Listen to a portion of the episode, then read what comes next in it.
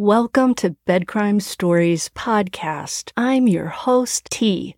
To anyone new here, a warm welcome to my loyal subs. Hi there, hope you're doing great. Let me just ask that if you find you enjoyed the video or you learned something from it, do me a favor, take the effort, smash the like button, and consider subscribing. Now let's dig in. Michael Iavarone is the former owner of a Kentucky Derby winning horse. What T may be asking? Why do I want to know about a rich guy who had a Derby winning horse? What does that have to do with true crime? Well, let me tell you. Iavarone has a house in Long Island and he went to alleged serial killer Rex Heuermann's family home in Massapequa Park to check it out. I know this because of an article in Vanity Fair by James Carbone entitled, We're Only Just Beginning to Unpack Rex Heuermann's New York. That is in the August issue of the magazine. When a crime reaches Vanity Fair, you know interest in it runs deep and that its after effects are like unceasing after tremors of an earthquake. Long Island has been scarred by the Long Island serial killer and the other three serialists who operated out of Long Island for the past two to three decades and dumped bodies in the area's lush woods and along its many beaches. Talk about ruining a vibe. Beaches should be about sunbathing kids making sandcastles and giggling, ice cream from a roving vendor, the yummy scent of coconut suntan oil with a sunscreen, of course, not dead and dismembered bodies. Digging Heuermann out of his hidden life took 13 years. Well, actually, it only took months. Once the investigation was opened anew and a new task force was formed made up of four different agencies, including the FBI, and they sifted through all the evidence and found out from victim Amber Costello's friend, Dave Schaller, that a very tall, very beefy, scary looking dude driving a dark green limited edition Chevy Avalanche was near Amber's home on the night she walked out the door and never came back. The Vanity Fair article described the Heuermann residence as, quote, a six room wood paneled home on Massapequa Park's First Avenue that for the last few weeks has been at the center of a serial murder case that has fully captivated New York media, as well as a growing ecosystem of online sleuths and true crime enthusiasts. End quote. That's us. That Iavarone guy with the horse has lived in the same area his whole life, just like Heuermann and his daughter's boyfriend lives on a corner adjacent to the Heuermann's red ranch style abode. Iavarone like most of us, is a true crime junkie. So he's as curious as we all are about how a successful Manhattan architect loaded so seamlessly in the circles of prestigious architects and designers, and then in his private life, in his secret life, was allegedly doing all these really gruesome crimes. The article quotes author Bess Kalb, who wrote in her Substack newsletter, We recently closed on a lovely, charming apartment in a pre war co op building in New York City. Yesterday afternoon, the building's architect was arrested and charged with three counts of first degree murder and three counts of second degree murder. End quote. Yep, a lot of successful people in New York interacted with or had some connection to Rex Heuermann, and they didn't seem to notice anything strange about him, or at least anything that would have hinted at this type of, shall we say, dark habit. Heuermann founded his architectural firm, RH Consultants and Associates, in 1994. Over the years, Heuermann worked on a Target in Soho, a Foot Locker store near Yankee Stadium, and a hair salon in the meatpacking district. which sounds like a yucky place, but it's actually very hip and cool. Heuermann's expertise was in expediting construction projects through the city's arcane building codes, and not so much in the designing of buildings. According to author Ginia Bellafante writes for the New York Times. Heuermann consulted with prestigious architects who worked on pricey renovations of old Brooklyn townhouses. The big shot architects looked to Heuermann. They hired him, they paid him to help guide them through those old building codes as they redesigned their wealthy clients' homes. A lady named Mary Shell, who worked for Heuermann around the time of the Gilgo Beach murders, so circa 2009, 2010, wrote this about Heuermann. As a journeyman, who held bureaucratic authority. He could veto the plans of architects with degrees from Yale and projects in Nantucket. Wow.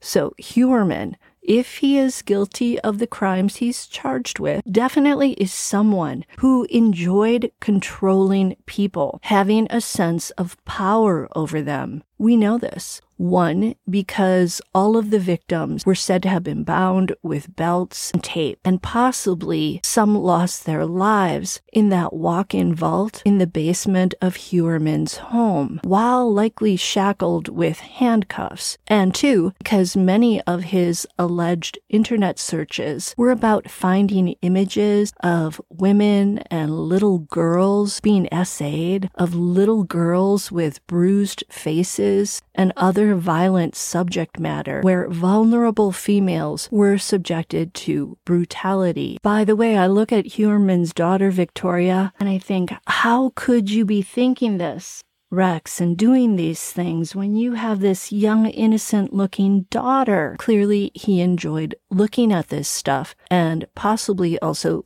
doing this stuff. Many an expert has said that if it's true that Heuermann harmed the Gilgo Beach victims, then he is a sexual sadist, which means someone who likes to inflict pain and enjoys watching how his victims react. I think it's safe to say if he's guilty, then he liked seeing people cry, scream out in pain, and even beg for their lives. If he's the guy, then he's the sickest of the sick. I think for someone like Heuermann, who seems to crave coercive control over others, being able to tell big shot architects who studied at Yale what they could or couldn't do in their renovations because of his knowledge of New York's many arcane building codes was probably the perfect job for him. In fact, I bet Heuermann preferred telling other architects what they could or could not do with their architectural designs over designing buildings himself. And I bet that if somebody rubbed Heuermann the wrong way, say an architect who maybe treated him in a way that made him feel less than important, that maybe Heuermann lied about those building codes to prevent them from building something they wanted to build. I think this is a guy who might lower himself to something like that, to being petty and to sabotaging a project in some small way. It sounds like for Heuermann,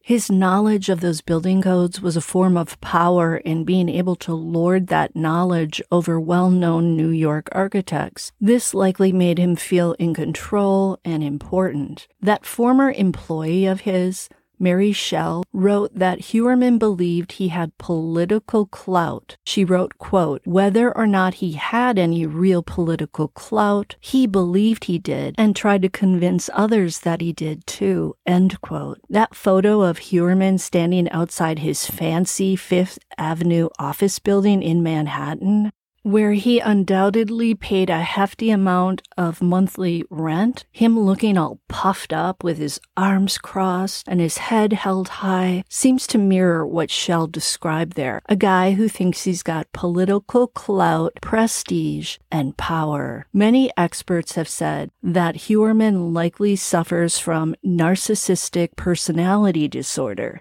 According to an article on Mayo Clinic's website, some symptoms of this disorder include One, having an unreasonably high sense of self importance and requiring constant excessive admiration. Two, expecting to be recognized as superior even without achievements. Three, being preoccupied with fantasies about success, power, and brilliance. Four, expecting other people to do what you want without question. Having an inability or unwillingness to recognize the needs and feelings of others. Guys, I think of Rex Heuermann's family with that one. If he did do in victims, and if he did some in inside the family home, he clearly wasn't thinking or maybe even able to consider the possible ramifications for his wife and children if he got caught. Five, behaving in an arrogant way, bragging a lot, and coming across as conceited. I think we saw this in that interview he did with the French guy. Six,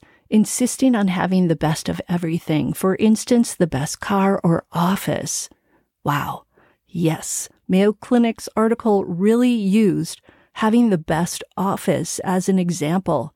Heuermann had to be paying a lot of rent for that rather small office in Midtown Manhattan. That's a fancy address. Maybe that's why he didn't fix up the family home.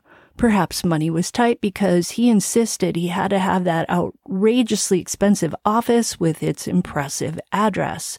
Maybe to him, impressing clients with his office was more important than making sure his family lived in a nice looking house and that the neighbors didn't have to see that eyesore in their otherwise manicured quarter. After Heuermann's arrest, an online outlet covering real estate news in New York reported that he was once hired for a $200,000 partition and plumbing job at the Trump building on Wall Street. Talk about prestigious. Well, I guess that depends on how you view Trump, right? And according to Department of Buildings records, Heuermann also did a small job in 1998 for the developers Fred Contini and Tamir Sapir at 100 Church Street. It was a $15,000 job to demolish interior non load bearing walls, a raised floor, and a hung ceiling. By the way, Contini pleaded guilty to racketeering charges in 2004 after admitting to working with the Gambino and Genovese mafia crime families. Yikes. New York really is so sopranos. Tamir Sapir, who died in 2014, was originally a cab driver who went on to become a billionaire in 2002 and his daughter was married at Mar-a-Lago, Trump's famous property in Florida. Sapir was once fined by federal authorities for illegally importing rare animal parts. What? That he kept on his 150 foot yacht. So those are the people that Heuermann was talking to, negotiating with, maybe, or maybe talking to their people. 1998 is also the year that Rex Heuermann had a $30,000 job to propose how to demolish existing partitions, ceiling, and doors and install new ones at 437 Madison Avenue, very nice address, in a building owned by a guy named Melvin Kaufman. Kaufman died in 2012. But before that, before he died, he was a developer who installed a life size sculpture of himself outside one of his buildings. I bet working for all these colorful, rich, powerful people made Heuermann feel important and gave him a lot of stories to brag about, perhaps to some of those escorts he allegedly hooked up with and some of the colleagues he networked with in years past. By the way, these types of projects continue to show up on Heuermann's desk right up until his arrest in July. An engineer who worked with him for about 25 years, told Vanity Fair that he was with Rex in his office until 4 p.m. on the day he was arrested. The two men were planning a collaboration they were undertaking the next week. This engineer said, quote, listen, very hard to be passionate about building department codes. I mean, it's boring, but he was very into it, loved it. Most people do it because you have to. You have to apply the codes to your craft. But he literally thrived on it. End quote. I think that's very telling. By the way, when Heuermann was in court for his last hearing, one reporter for Court TV told Vinnie Politan that Heuermann did scan the audience in the courtroom with an icy stare at one point. However, the reporter said that the icy stare was not laid on everyone in the gallery, but rather on each reporter. And the reporter told Politan that Heuermann rested his emotionless eyes on each reporter for an uncomfortably long period. That to me sounds like this guy was trying, even when shackled at the wrists and ankles, to instill terror in other people, maybe to send a chill down their spines so he could watch their eyes grow big with fear and also to dominate the atmosphere with his person, his girth, and his vibe. Here's three more by the ways for you.